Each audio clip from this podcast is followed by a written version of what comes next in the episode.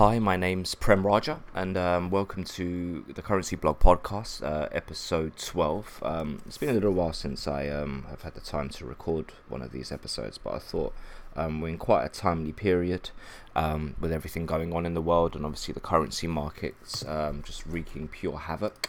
so I thought it'd be a good time to sort of update everybody on what's going on. first of all, you know, we all know that coronavirus, COVID 19, is spreading throughout the world. Um, this has been something that's been on, ongoing for a few months.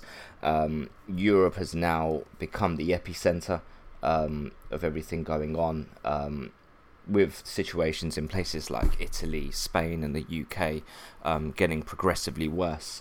Um, exchange rates on the back of this, we've seen the pound euro drop to as low as 106 just a week ago um, and again and 114 against the US dollar, which is the lowest we've seen since the 1980s.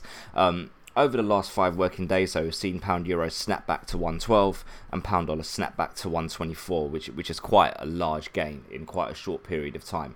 Um, the main reason for that is, as you you all may be aware, that the um, the central banks around the world have all been cutting interest rates and in introducing more quantitative easing, which is just more printing of money, essentially, and weakening their currencies.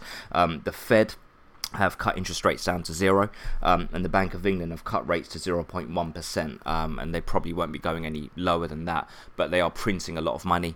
Um, of course, the UK have introduced a lot of stimulus measures um, in the means of helping employers pay employees um, and also helping self employed people, and I know the Fed um, and the US are doing very similar actions over there. so, fiscally, you know responses by these governments have been good. As far as how they're responding with things like lockdowns are concerned it, you know is to be debated. Um, the UK is now on some form of a lockdown. It could get more serious over the next couple of weeks which is um, according to Michael Gove expected to last t- until at least sort of May, June sort of time. Um, Boris Johnson has now actually tested positive for COVID 19, which initially sort of weakened the pound a little bit on Friday. Um, but as measures are already in place in the UK, the fact that the PM will be, a, you know, sort of at the forefront of it or not isn't too much to worry about because everything's already in place. Um, generally, with the pound right now, I would say don't get too excited.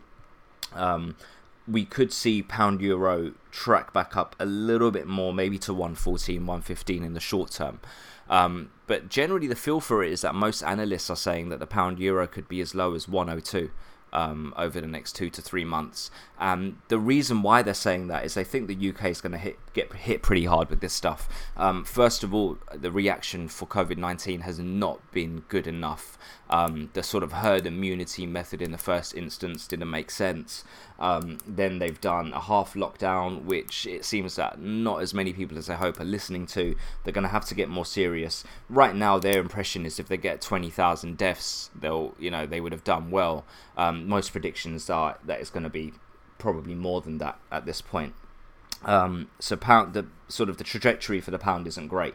What's helping the pound go up right now is not that the, the pound is strong and it's not that people have confidence in the UK.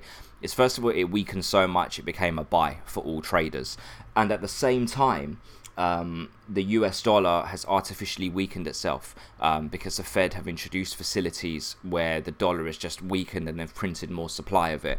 Um, so f- the fact that the dollar has become weaker is what's helped all the other currencies. It's nothing else. Um, so if you're looking at transactions in the coming future, and I know many of you will have budget rates, for example, at 130 against the dollar, um, and probably anything above 110 against the euro, it's worth reviewing this for the next 12 months because we have the coronavirus situation, which we will emerge from.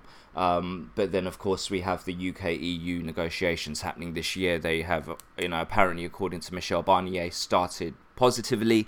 Um, but, you know, it actually finishing in December and a deal getting done seems very unlikely.